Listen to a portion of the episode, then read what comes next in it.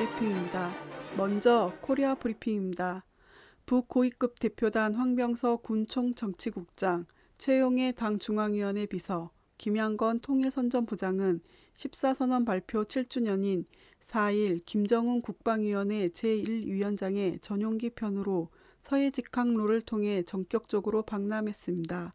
통일부에 따르면 북이 3일 오전 아시안게임 참가 중인 북임원진을 통해 4일 제17회 인천 아시안게임 폐막식 참가를 통보했습니다.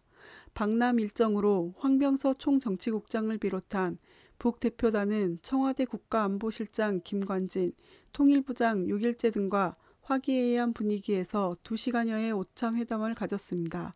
이 자리에서 김양건 통일선전부장은 이번에 아시아 경기대회 폐막식에 참가하고 우리 선수도 만나 축하해 주려고 방문했다며 이번 기회가 우리 북남 사이의 관계를 보다 돈독히 해서 좋은 계기가 되길 바라며 왔다고 밝혔습니다.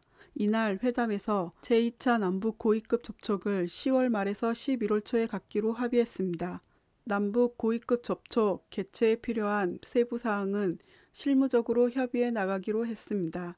북 고위급 대표단은 아시안게임 선수촌을 방문해 북 선수단을 격려한 후 인천 아시안게임 폐막식에 참석해 정홍원 국무총리와의 면담을 가졌습니다. 황병서 총정치국장은 우리는 사실 오늘 전격적으로 방문했다. 아침에 출발해 저녁에 돌아가는 성과가 많다며 소통을 좀 더 잘하고 이번에 좁은 오솔길을 냈는데 앞으로 대통로로 열어가자고 제안했습니다. 이에 정 총리는 이번에 남북이 거둔 수확이 남북교류 협력에도 이어져 남북 간의 본물 터지는 성과가 일어나길 바란다며 100번의 말보다 행동이 중요한데 이번 아시안게임에서 행동을 보여줬으니 앞으로 행동과 진정성을 갖고 노력을 하면 엄청난 결실이 있을 것이라고 답했습니다. 한편 통일부에 따르면 이른바 박근혜 대통령이 북고위급 대표단을 만날 용의가 있었지만 북 대표단이 아시안게임 폐막식 참석을 위해 왔기 때문에 시간 사정상 청와대 방문은 이루어지지 않았다고 전했습니다. 조선중앙통신은 4일 조선민주주의인민공화국 외무성 대변인 담화를 보도했습니다. 담화는 미국의 대조선 적대시 책동이 나를 따라 전면적으로 노골화되고 있다며 최근 미국이 핵 문제와 인권 문제를 비롯한 온갖 문제들을 다 끄집어내며 우리에 대한 험담을 연방 늘어놓고 있는 데서 집중적으로 표현되고 있다고 밝혔습니다. 그러면서 다시 한번 명백히 하건대 우리의 핵 보유 결단은 반세기 이상에 걸치는 미국의 적대시 정책과 핵 위협, 압살 전략의 필연적 귀결이다 라고 못 박았습니다. 그리고 미국이 우리의 핵 억제력과 병진 노송을 걸고 드는 것이 우리를 무장해제시켜 삼켜보려는 흉심의 발로라면 인권 소동을 광란적으로 벌리는 것은 우리의 영상에 먹칠을 하고 내부를 와해시켜 제도 전복을 실현해 보려는 극악한 적대시 책동이다라고 지적했습니다. 조선중앙통신은 6.15 공동선언 실천 민족공동위원회가 북남 공동선언 이행으로 평화와 통일, 공동 번영의 새 국면을 열어나가자는 14선언 발표 7도를 맞으며 북과 남 해외에 온 결의에게 보내는 호소문을 발표했다고 3일 보도했습니다. 호소문에서 역사적인 14선언 발표 7도를 맞으며 북남 공동선언의 기치를 높이 들고 평화와 공동번영, 통일의 새 국면을 열어나갈 것을 해내외의 전체 동포들에게 열렬히 호소한다고 밝혔습니다. 이어 6.15 공동선언과 14선언은 북남 관계 개선의 기초이고 출발점이며 북과 남의 당국이 온 민족과 세계 앞에 확약한 새세기 민족 공동의 통일 대강이다 라고 지적했습니다. 그러면서 2015년은 조국 해방 70돌, 역사적인 6.15 공동선언 발표 15돌이 되는 뜻깊은 해이다라며 열렬한 자주 독립의 목소리가 대야마냥 굽이치던 8.15 해방의 그 도도한 기세로 온 삼천리를 통일의 환희와 기쁨으로 뜨겁게 달구었던 6.15 시대의 그 열풍으로 2015년을 조국 통일 운동의 새로운 전기를 여는 역사적 전환의 해로 만들자고 강조했습니다. 조선중앙통신은 2일 조국평화통일위원회 성명, 북남선언을 거역하고 4대 매국, 동족 대결에 매달려서 파멸과 죽음밖에 없다를 발표했습니다. 성명은 14선언 발표 7도를 맞이하고 있다며 조국평화통일위원회는 역사적인 14선언 발표 기념일을 맞으며 북남 공동선언들을 무참히 유린말살하고 북남 관계를 극도로 파국 상태로 몰아가고 있는 괴뢰패당에 대한 온 결의에 치솟는 분노와 규탄의 목소리를 합쳐 다음과 같은 입장을 천명한다고 밝혔습니다. 첫째, 민족의 총의를 반영한 북남 선언들을 거역하는 행위는 절대로 용납되지 않을 것이며 가장 수치스러운 파멸을 면치 못할 것이다. 둘째, 민족의 근본 요구와 이익을 침해하는 추악한 사대 매국 망동은 민족의 준엄한 심판을 받게 될 것이다. 셋째, 우리의 존엄과 체제를 중상모독하는 극악한 적대 행위에 대해서는 가장 무자비한 철출을 내릴 것이다라고 경고했습니다. 이어서 남코리아 브리핑입니다. 통합진보당 정의당 새정치연합 의원 42명이 1일 국회에 오이사 조치 철회와 남북관계 개선 촉구 결의안을 제출했습니다. 새정치연합 김성권 의원은 이에 대해 오이사 조치 해제를 통해 한반도 신뢰 프로세스를 위한 각종 사업들을 실행하고 남북관계의 정상화는 물론 남북 국회 회담까지 성사되도록 하자는 것이라고 밝혔습니다. 통합진보당은 14선언 7주년을 맞아 대변인 논평을 4일 발표하고 오이사 조치 해제를 촉구했습니다. 논평에서는 14선언이 이명박, 이른바 박근혜 정권의 지난 7년을 지나오면서 산산조각 부서지고 땅바닥에 떨어져 짓밟히고 노골적으로 능멸당하고 있다고 규탄했습니다. 이어 인천 아시안게임 여자 마라톤 경기에서는 경찰이 각국의 선수들을 응원하던 초등학생들의 고사리 손에 들린 인공기를 허겁지겁 빼앗았다며 박근혜 정권의 이 같은 행태야말로 명백하게 위헌 아닌가라고 규탄했습니다. 계속해서 박근혜 정권 역시 역사 속에 끝내 죄인으로 남지 않겠다면 과감하게 결단하고 동참해야 한다며 그 첫걸음은 바로 남북의 만남조차 가로막고 있는 오이사 조치를 즉각 해제하는 것이라고 촉구했습니다.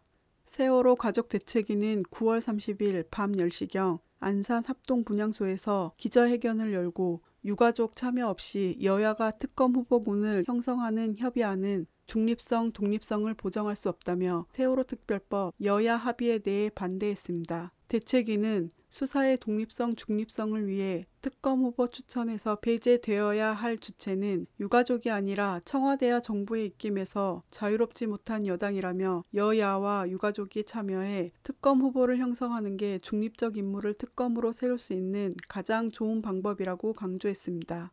이어 정치권이 참사에 대한 진상 규명을 외면하고 자신들의 당리 당량만 추구했으며 가족들에 대한 최소한의 인간적인 배려도 없었다고 규탄했습니다. 계속해서 새정치민주연합은 4명의 특검 후보군을 유가족과 함께 합의하기로 했지만 결국 신의를 저버렸다면서 새누리당은 특검 추천에 자신의 영향력을 행사할 방안을 관철하기 위해 궤변만 동원했다. 여당은 유가족은 대변하지 않고 적대적 관계의 상대방으로 보았다고 비판했습니다.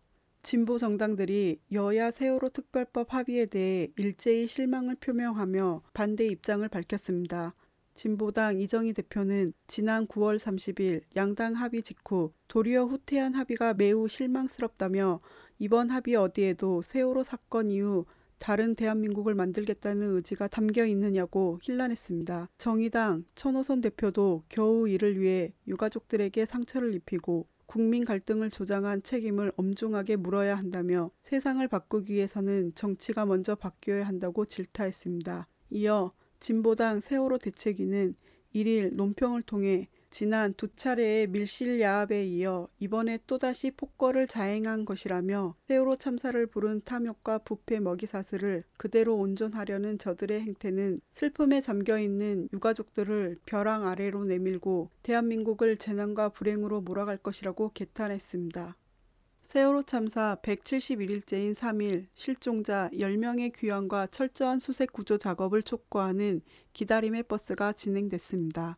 이날 세월호 참사 가족 대책위와 국민대책회의는 기자회견을 열고 두 달 넘게 실종자 추가 수습 소식이 들려오지 않아 가족들의 불안감이 커지고 있는데도 정부 여당은 선체 인양을 언급하고 있다면서 정부에 단 한 명의 실종자라도 놓쳐서는 안 된다고 촉구할 것이라고 밝혔습니다.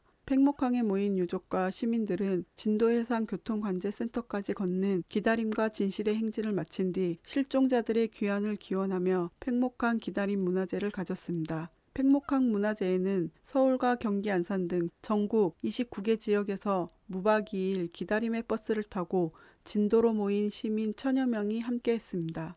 영화인 1123인의 철저한 진상 규명이 보장된 세월호 특별법 제정을 촉구하는 영화인 1123인 선언 기자회견을 제19회 부산국제영화제에서 3일 가졌습니다. 정지영 감독은 이번 상영작 중 다이빙벨에 대해 정치적 중립을 지켜야 한다고 말하는 분들이 있는데 이에 답하고 싶은 것이 두 가지다라며 세월호가 왜 정치적인가 또 정치적 중립을 지키는 영화가 과연 있는가 묻고 싶다고 밝혔습니다. 이어 정치적 편향성을 띠지 않는 영화는 있을 수 없다. 더구나 국제영화제에서 그런 영화가 상영되지 않는다는 것은 불가능하다고 말했습니다. 선언문을 통해 우리는 여전히 진상조사위원회 내에 수사권과 기소권을 부여하는 특별법을 원한다며 세월호 참사의 경우 수사권과 기소권을 행사할 주체를 세우는 일에서 가장 배제되어야 할 대상은 청와대와 여당이라고 밝혔습니다. 이어 철저한 진상규명과 재발 방지를 여전히 요구하고 있는 가족들에게 우리는 끝까지 든든한 벗이 되고자 한다고 밝혔습니다. 진보당은 지난 9월 28일부터 4일간 서울에서 열리는 세계헌법재판회의 제3차 총회에 맞춰 진보당 해산 심판 청구 취하를 요구했습니다. 진보당 김재연 대변인은 9월 29일 서면 브리핑에서 베니스 위원회가 지난 1999년에 채택한 가이드라인인 정당의 금지와 해산 및 유사 조치에 관한 지침에 따르면 한국 정부의 진보당 해산 청구는 명백하게 잘못된 것이라 밝혔습니다. 이어 헌법재판소 역시 이러한 국제적 기준과 민주주의 원칙을 따를 것이라 기대한다며 그 이전에 박근혜 정부가 스스로 진보당 해산 심판 청구를 취하하는 것이 옳다고 못 박았습니다. 끝으로 국제 브리핑입니다. 인민일보는 4일 7일째 이어지는 우산혁명으로 불리우는 중국 전국인민대표대회 2017년 홍콩 행정장관 선거안에 반대하는 도심점거 시위를 두고 홍콩의 법치를 단호히 견지라는 글을 일면에 게재했습니다. 그래선 극소수는 홍콩을 통해 내지에서 색깔혁명을 이루려 생각하는데 이는 백일몽이라고 주장했습니다. 이어 민주와 법치는 불가분의 관계에 있다. 법치를 논하지 않는 민주는 오직 재난과 변란을 몰고 올 뿐이라며 시위 주동자들이 아무리 이번 시위를 국민혁명, 평화, 비폭력으로 미화해도 그 본질은 변하지 않는다고 강조했습니다. 터키 의회가 2일 이슬람 국가 IS를 포함한 테러 집단에 대한 군사 행동 동의안을 처리했습니다. 시리아 정부는 자국 영토 내 순위파 극단주의 무장 세력 IS를 격퇴한다는 명분으로 터키가 군사 개입을 하면 침략 행위로 간주하겠다며 밝혔다고 3일 AP통신이 전했습니다. 시리아 외교부는 터키 정부의 방침은 유엔 회원국에 대한 실질적인 침략에 해당한다면서 국제사회 특히 유엔 안전보장이사회는 터키 지도부의 모험을 중단시키기 위해 행동해야 한다고 촉구했습니다. 코리아 포커스 주간 브리핑이었습니다.